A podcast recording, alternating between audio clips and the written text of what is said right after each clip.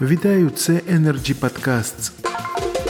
Нещодавно відбулася чергова зустріч в рамках ток-шоу Energy Freedom з Андрієм Куликовим на тему борохова криза на ринку газу, причини та шляхи вирішення. Запрошені експерти намагалися знайти консенсус в цьому непростому питанні. Один із запрошених гостей Андрій Жупанін, народний депутат України, голова підкомітету з питань газової, газотранспортної галузі та політики газопостачання комітету Верховної Ради України з питань енергетики та житлово-комунальних послуг, відповів на запитання ведучого.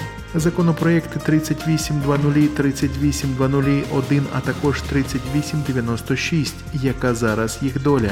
Далі пряма мова. Я розповім про 3800 законопроект, оскільки я є основним автором цього законопроекту. Мої колеги, в принципі, будуть напевно більше розказувати про альтернативний. Я загалом і про нього також скажу. Так, перше виникає запитання, взагалі, чому з'явилася ідея реєструвати цей законопроект. Так Е, в травні цього року ми провели таку спільну нараду на базі підкомітету, куди були запрошені облгази. Під час цієї наради, якби було з'ясовано, це звісно, що не секрет, що були сформовані на ринку певні типи боргів. І е, є суттєва відмінність в тому, що до 2019 року борги були сформовані саме перед групою компанії Нафтогаз. Після 1 січня 2020 року, коли була створена компанія оператора за транспортної системи України, частина боргів вже формується перед цією компанією. Це борги за так звані виробничо-технічні втрати або небаланси в системі. І оскільки я один з авторів законопроекту, яким було по суті законодавчо легалізовано анбандлінг, так тобто ми створили законодавче підґрунтя в листопаді минулого року для анбандлінгу, то оператор ГТС для мене є доволі такою, знаєте, близькою компанією. Можна сказати, що я стояв якби у витоків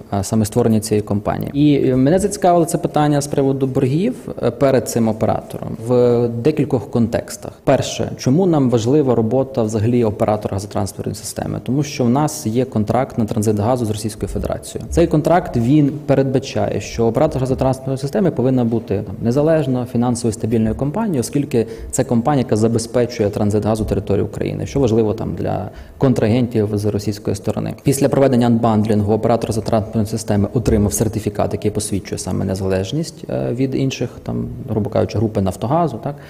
І е, одна з умов саме діяльності його за контрактом є фінансова стабільність. Окрім цього, е, оператор газотранспортної системи має таке доволі фундаментальне значення взагалі в забезпеченні безпеки постачання газу там на території України. Він оперує магістральними газопроводами. Ми розуміємо, що це доволі таке ще важливе безпекове питання для споживачів. І тому саме з'ясувавши, що перед оператором газотранспортної системи на той момент уже набігло понад мільярду боргів, мені стало цікаво, по перше, розібратися глибше в цій проблематиці. Так, по-друге, е, зрозуміти, як можна її вирішити, і розбираючись глибше, ми запросили інформацію там від облгазів для того, щоб зрозуміти взагалі, яким чином в деяких облгазів формується така заборгованість, а в деяких облгазів її немає. Що дивно, от, наприклад, є компанія Одеса Газ. У них практично відсутня заборгованість по цим виробничо-технічним втратам. А є компанія Тернопіль Міськгаз, яка не заплатила жодної копійки з січня цього року оператора транспортної системи. Виникає питання: чи можемо ми дозволити окремим приватним компаніям таким чином шантажувати державу?